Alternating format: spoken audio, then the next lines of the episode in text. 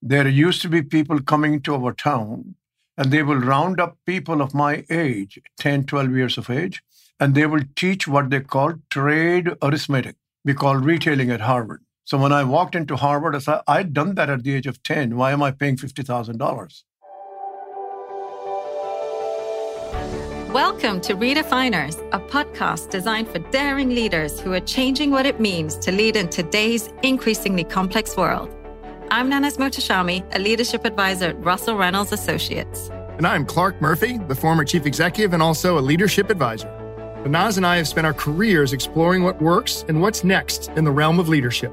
In each episode, we ask our guests deep and provocative questions about how they've challenged the norms and how they've redefined their organizations and ultimately themselves as leaders. Also, you can answer this one question How are you redefining your leadership? Perhaps the boldest question yet. Conversations that matter. Inspiration for us all, whether you're kicking off your career or crafting your legacy. Thanks for joining us. Let's dive in. Hello, everybody, and Welcome back to Redefiners. I'm incredibly excited today about our guest, who's a renowned author, an advisor to many of the most successful companies, executives, and boards in the world. He's probably forgotten more than you and I know combined. So I'm really interested to hear what he has to say. Absolutely, Clarke. I am super eager to hear our guest's wise words. I guess, particularly as the world economy heads towards an impending recession, unfortunately. But I have to say, I'm also especially intrigued because I read that Jack Welch described him as someone who has an ability to distill meaningful from meaningless and to transfer it to others in a quiet and effective way without destroying confidence. So that's quite some praise and actually talks a lot about his EQ as well as his IQ. I have to say, Clarke, I'm also very curious to just hear where he gets his source of relentless energy from. This is someone that has an incredibly high work ethic. He's always traveling, he's always on the road. I wish I had a tenth of the energy that he does. I know, it's crazy. We all have full schedules, but his is on another level. We're literally catching him fresh off a plane from Bangkok into New York this morning. So before we lose him, Nanaz, who's our guest today? Well, without further ado, our guest is Ram Charan. He has been called a corporate sage. He's got 40 years of experience working with some of the world's biggest companies and CEOs. He's written more than 30 books, Clarke, that have sold over 4 million copies, and three of those were actually Wall Street Journal bestsellers. Ram is known for his nonstop work ethic as well as for his ability to transform complexity into simplicity. Ram, welcome to Redefiners. Thank you for landing long enough to be on this podcast. We greatly appreciate it. Thank you, Clarke and Nanaz. I'm very honored to be here. Love to share what I know. More importantly, I love to know your questions because those questions give me food to think about the future, what is on your mind and what is on the mind of the audience. And that's what gives me the energy. Learning every day knowing how much I don't know, need to find out more. That curiosity, that search, that digging in is what keeps me going. So I'd love to go back to the beginning of that journey. And, and when did you say, this is how I'm going to get the energy? This is, as you said, get the surge. How did that start? I was born in a small town near Delhi, and we had a low income family, and we had a shoe shop. So we have never heard of the concept of weekend. We worked seven days a week. There was no so called holiday. So the work ethic comes from there. We had to make a living. We worked seven days a week. We were very customer oriented. I was allowed to leave the family to go to engineering college, best in India at the time. We are sharp, and the school teacher will come and say, In our town, nobody has gone into engineering. We think this kid has a chance. So my father and uncle said, we will fund it. And that's how I get into the engineering college. I didn't have a clue. Nobody ever from the town ever gone outside. You broke new ground. When I was in the engineering college, the dean called me up. If your people can afford one-way trip fare, we want you to go to Australia. I said, I'll go, I'll do that. My people can afford it. So there was no planning. It all evolved. And out of that came the idea that I go to Harvard Business School I got the MBA, high distinction, doctoral degree, taught on the faculty. And then the company began to call me. And in 1977, I gave up academics, 10 year job at BU. And then all that from then on, that's how that came. You've worked with some phenomenal companies and helped them become even stronger. What's it like when they don't take your advice or the execution of advice? Is that frustrating? You see, Clarke, I don't write reports. Number one, Mm-hmm. I don't prepare PowerPoints. Number two. Number three, all my advice goes into action.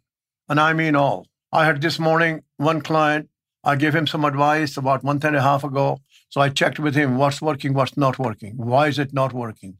How do I modify it? Teach me how to do that because I must learn and be corrected.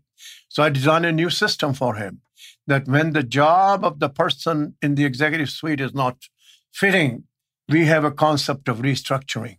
So I took him through about one case, and I think we're going to take one person out of his misery and put him in the right job. Same job, restructured. So you learn by doing, and that's what I do. I want to go back to that shoe shop, if I may, in India. I come from a family of entrepreneurs on both sides. And having seen my family lose everything during the Iranian Revolution made me realize do you know what? No, I want stability. Corporate America, here I come. Never going to be an entrepreneur myself. Tell us a little bit about those early influences for you. In business, you must master what is business savvy. It is not mastery of strategy. It is not mastery of financial analysis, raising funds. Business savvy is its own set of skills. It's the shoe shop I learned all those things at the age of 10. There used to be people coming to our town, and they will round up people of my age, 10, 12 years of age, and they will teach what they call trade arithmetic. We call retailing at Harvard. So when I walked into Harvard, I said, I'd done that at the age of 10. Why am I paying $50,000? Now, with that knowledge and skill, I meet any industry, I can take about five hours and be able to diagnose their business. It's not a strategy, and we do not teach that anywhere in the world that I know. We did not teach at Harvard, Northwestern, BU, Wharton, IMD, and so on. This is a special skill. Just like in cricket, batsman is not necessarily a good bowler. So all these people who do strategy, they get trumped by the people who had no degrees because they have business savvy. And if you reflect on coming out of that shoe shop and the world's changed, your work ethic is not everyone's work ethic. How do you find the balance of working with those who may not have been brought up working seven days a week? I think the key point is it's true for everybody. I would say almost everybody, 95%, who love their job and they get recognition. You will find very similar work ethic. People can't wait to get out of bed. The key is the right fit. So I am showing to the clients that we have done for 100 years. We're saying find somebody and design the job. The one who did the most was Walter Wriston in Citibank in 1970s. He said, bring me the talent. I will teach them banking and I'll get them the right jobs.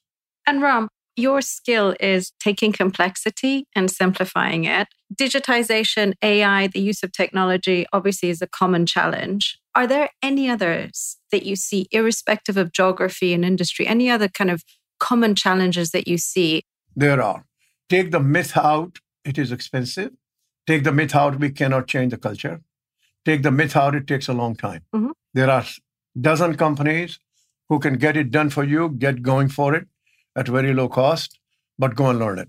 Now I come to your question. Today, we have six people in the world who are driving the change. It's not seven, it's not five. And everybody must learn this. Mm. Who are they? First, President Putin. Is he driving the change? President Xi. Is he driving the change? Jay Powell. Is he driving the change? Is MBS from Saudi driving the change? Flow and price of oil. Is Ayatollah driving the change, sending drones to Russia? And is President Biden driving the change, stopping chips going to China? Japan and Netherlands have agreed not to give those chips. So look into human beings who drive it. And this change is going to be here for some time to come. So when we look at these six people, There is no elections in China. President Xi is going to be here. There are no elections in Russia. President Putin is going to be continuing unless something happens. MBS in Saudi, there are no elections. He's going to be here. He's young, crown prince. Ayatollah continues to rule. And Jay Powell for sure will be here until 24. And President Biden will be here until 24. So these are the six people driving the world economic geopolitical change. You will see by September, this September coming up, an increased role Prime Minister Modi will take from India because he's taking the presidency of G20 very seriously.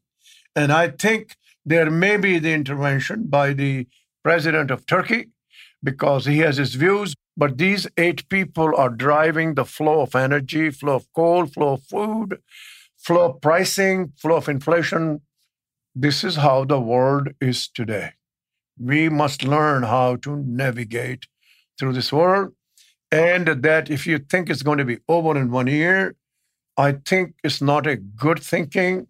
But I begin to see it is going to last for more than three years and inflation will remain around 4%. You're not going to see 2% except for a statistical blip. That's the major challenge right now. You just wrote a book, Leading Through Inflation. What advice do you give if you think that inflation's at 4%, this could last for three years? So, how do you either stay strong or become stronger in a period like this? Yeah. So, first and foremost, learn how to manage the business for cash. EPS is an estimate. Cash is cash unless there is a fraud. Your working capital chews up cash and inflation. You totally rethink your capital expenditures. You create huge communications with your people and eco partners, get them aligned. You're not going to have the same growth you used to have. And you say that we will get plenty of opportunities to buy talent, to buy companies as the prices decline, as they have.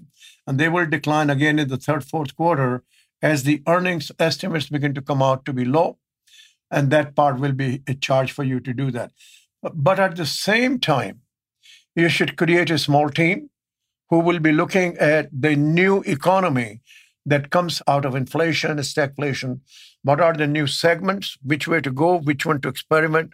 And allocate time and effort to build the new trajectory of growth profitable growth, capital efficient growth create a war room where the people spend a portion of the Monday to anticipate what's coming and why. In the war room for manufacturing companies, you must have procurement, operations, sales force, and finance because many of these things you can see the early warning signals. You've described, Ram, quite a complex geopolitical environment that, that's going to make doing business harder. You put that aside, the boardroom itself is also filled with some of, yes, the best minds, but also the biggest personalities. And sometimes it can be a tricky terrain to manage. Can you tell us some of your war stories or some of the kind of toughest challenges that you faced in the boardroom and what advice you've shared? So, first, I want you to know the leaders, they are professionals in the sense that we are leaders. We're going to figure out the root causes. We're going to develop options. We're going to experiment. And we're going to figure out a better way than before. So these people know how to do, they don't commiserate. They don't talk about how hard it is. They say, Our job is a new goal. We're going to beat it. So that part is very clear. Now, the key point here is that in January of 22, number of people saw it coming because in July of 21, one month we had the inflation 9.4%. Somebody saw it, somebody realized it, dug into it, and say, we're going to do preemptive pricing. So a number of companies in January 2022 increased prices and they took the risk. Will the demand go down? The demand did not go down. And therefore, their cash is saved. They can use for development of business. They manage it, they get supply chain availability. So these are some of the examples happening. Now, many of the companies hired too many people in 21, 22, and now they begin to see that there was a hubris of expansion because the cost of money was close to zero. Nobody or many of them did not see the inflation coming. And so now there is a havoc in these companies uh, in terms of how to do the balance. The key point to remember balance sheet management is an imperative. Many of the CEOs do not actually invest time and skill in managing the balance sheet. It's particularly true for financial institutions because the financial institutions is balance sheet. P&L comes later. So these are the kinds of things people have to follow and they have to be extraordinary in communications because the only way you have collaboration between two human beings is trust and free flow of communications between them. Many of the leaders are not great communicators, so they got to polish it and create trust through let the information flow. We'll be right back with Ram Charan. But first, we're joined by Alvin Chang, an associate in our Singapore office. Alvin shares global and regional governance trends in 2023 and beyond. Is your organization ready for the evolving global corporate governance landscape? Our new report on global corporate governance trends for 2023 can help you prep for the coming changes this year and beyond. It comes down to three major takeaways. First, skepticism about board quality. Stakeholders are more savvy and empowered. This means increased scrutiny on your board and its performance. Second, expect CEOs to be in the crosshairs. As stakeholders analyze boards more closely, anticipate them paying closer attention to their organization's CEO. Third, we have the maturation of ESG programs and disclosures. Stakeholders are demanding accountability for ESG efforts. As your organization's ESG programs mature, your posture and reporting structure need to match the expected level of accountability. To learn more about trends in corporate governance and how to adjust to an ever-changing business landscape, visit russellreynolds.com slash insights. Now, back to our conversation with Ron. We wanted to talk a little bit about board composition, Yes. board effectiveness, and how do you find the right balance of a CEO and the board to make sure that they're managing expectations?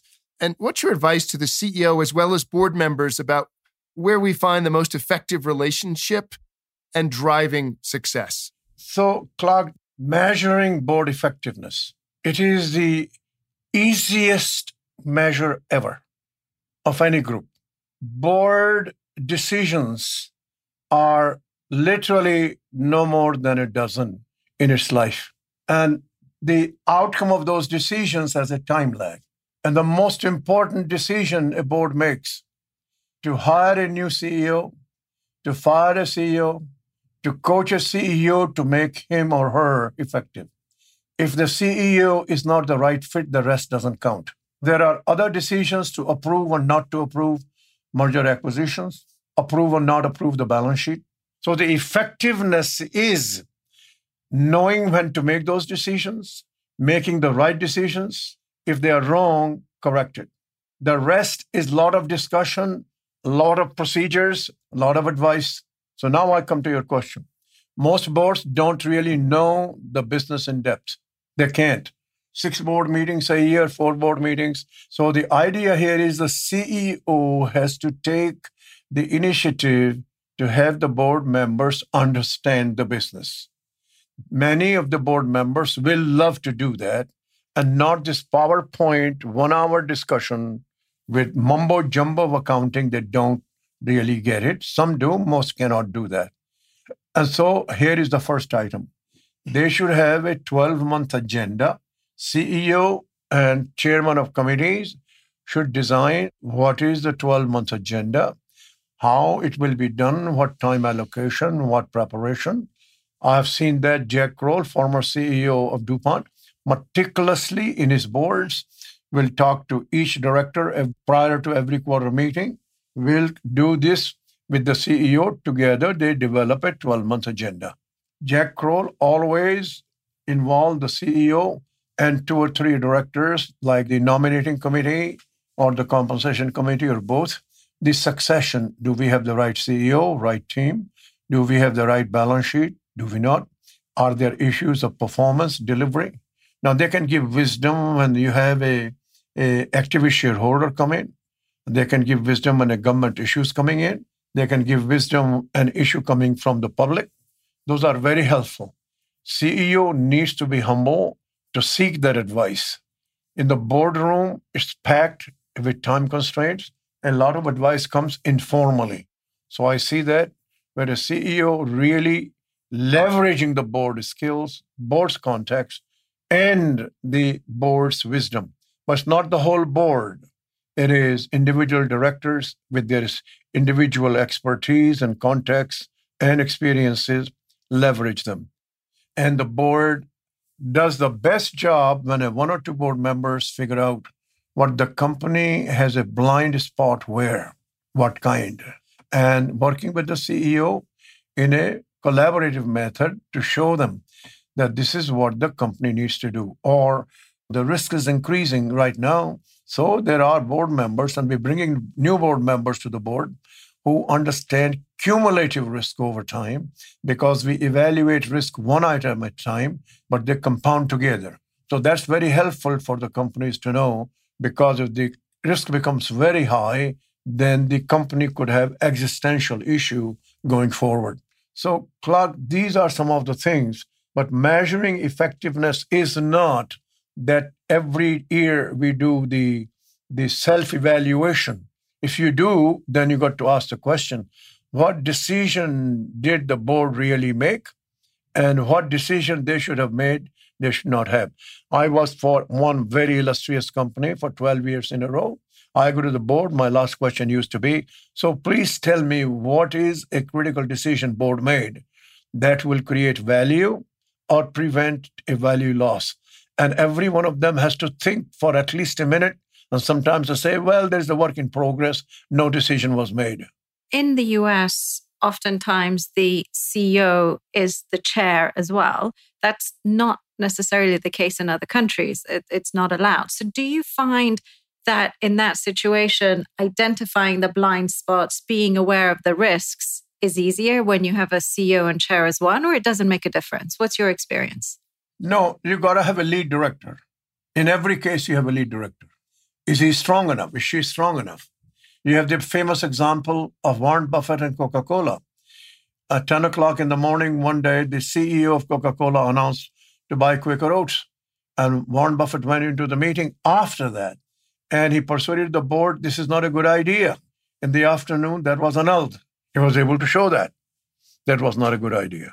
So individual directors can do that, but you need to know the business, the customers, the competitive dynamics, and the external factors that will cause good things or not so good things. Mm-hmm. And you got to spend the time coming to the company and learning it and asking for information. So, Ram, you don't have any concerns about CEOs who are also chairs? The only thing I would insist on do you have a lead director? Is he really independent? Mm-hmm. Because that's his job. He can call a board meeting without the two of them. That's what a lead director, when the chips are down, he can do that. But there's no need if you have transparency. Ram, you have written a book with Bill Conaty that touches on the emphasis on EQ and LQ learning quotient and not just IQ, which absolutely is, is what we see that some of the best leaders actually over index on the EQ and LQ. What were some of your findings from that book? And how do you advise leaders in kind of developing those qualities, which are quite hard to define? I call the word observable and verifiable.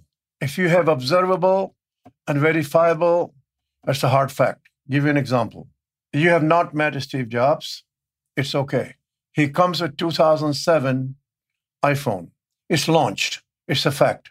Now you look into it and you say, what is his talent that produced this? And you're going to say, does he have a talent to know what the consumer will want? Has he done many times before? If it is the case, it's observable and verifiable.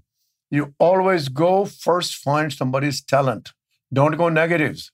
If the talent does not fit the job, both will suffer. So that's what I do with the CEOs when we talk about the executives and all that. And then he becomes convinced that yes, I can cross check anybody's talent through so many sources because everybody will tell me the positives of anybody. It is common sense. Common sense is very uncommon But many people have to learn how to observe human behavior. It's there. If three people say, I saw it, I saw it, I saw it, it's clear. I just had one this morning to have an executive job changed when it became clear that this is what he's talented, it is in the wrong job. I love this. The common sense is very uncommon. I actually might agree with you. If we pull on that string a little bit and say, for those earlier in their careers, what's your advice to those earlier in their careers in a rapidly changing world? And what stumbling blocks might they avoid? Yeah. Number one, become aware what you're good at, what you love to do. It's not a rocket science. You look at any field of sports, entertainment. These are the people, call them lucky. They get to the right job. They go through hell. Eventually they find it. They can't wait to get out of bed. They polish it, work it, go for it. You can look at in football, you can look at in cricket, you can look at in entertainment, you can look at in music. Same in any human endeavor. People say, How lucky I am, I have this job. Find it, do it. I'm very lucky I'm allowed to do what I love to do. I did not do academic research at Harvard. That's not me. And what do you think are the biggest stumbling blocks, problems that someone earlier in their career needs to look out for? The stumbling block partly is their own, their own mindset, not insisting on to himself to find out what is my, as the athletes say, my athletic talent. What is it? And then try it. And then look for jobs. People do go inside a company, say, I want to move from here to there. Why? Which way? But you've got to be determined because it's your life, not somebody else's life. And even go through some hardship. That would be the case. But then you shine. What would you say is your athletic talent? Business acumen. I can diagnose any business in about a day and be able to show to the board and the CEO that's where your problem is. Second, I can very quickly within two days figure out why are you failing in terms of the people and their job fit and the decisions they are making. That's why they let me come in and I have to show them. And they know I can do that. So we like to end each episode of the podcast with a set of rapid fire questions. Are you ready? Yes. What never fails to make you laugh? Ah, well, there are lots of Indian jokes. What's your favorite city in the world? They're all the same for me because I arrive usually 11 p.m., midnight. I'm ready to go at 7 a.m. Very seldom I go around. I probably end up in San Jose, Costa Rica, or or somewhere in New Zealand, a small population, and so on. And then the last question, Ram. If you couldn't do what you're doing today, what would you do instead? I think I'm evolving every day. See, I never set a goal. I never said I must do this goal, see this person, get that company, make so much money. For me, is this is what's on my plate. Do the best, help the customer, customer win. No lack of what I want to do. I learn, try to learn every day. Ram, we cannot thank you enough for being with us today, having landed from Bangkok into New York and then heading to Wharton and then to California. You know, our first question was about work ethic, and you certainly have shown in this quick discussion about your work ethic started as a young child in the shoe shop in India. But your point about if you love the job and you get recognition, it will be the right fit and you'll love the work and it all takes care of itself. For you, it's about finding the talent and having the right role. And as in cricket, not every batsman's a good bowler. So make sure the talent and the role fit correctly. And you had a, a fascinating point. Putin, Xi, Powell, MBS, the Ayatollah, President Biden are driving change right now, and that change is here to stay. We have to understand how to navigate this world of change because whether it's inflation, politics, we will navigate uncertainty for several years to come. So, how do we navigate it? Manage for cash, not for margins, but cash. Communicate to all the stakeholders what's going on, rethink your capital expenditure, perhaps buy as prices decline, but manage your cash and watch the world perhaps even create a war room with people who have a different mindset to anticipate what's coming, to bring together people in the war room to see early warning signals of a changing world. And what's most effective is to know when to make change and when to move quickly. As you talk about moving quickly, a board should think about a 12 month agenda. What are we trying to get done in the next 12 months? Identify the blind spots with management, and a board's role is to understand cumulative risk over time. And whether it's a chair or lead director, you need strong independent thought to make sure we're managing risk and seeing opportunities. And I chuckle at the end, Nanaz and I, when we heard you say that common sense is very uncommon and keep it simple. Observe the talent, be aware of what you're good at, be in the right role, put people in the right roles, and you will avoid the stumbling blocks of your life to be a success. Wow, it's a lot packed into one. Ram, we thank you so much for all you've given us in these gems today. All the best and safe travels. Thank you so much, Ram, for joining us on Redefiners. Thank you. Bye bye. For joining us on this episode of Redefiners. For more dynamic insights from leaders from across industries and around the world, listen to Redefiners wherever you get your podcasts. And to learn more or get in contact with us, visit our website at russellreynolds.com Find us on LinkedIn and follow us on Twitter at RA on Leadership. See you next time.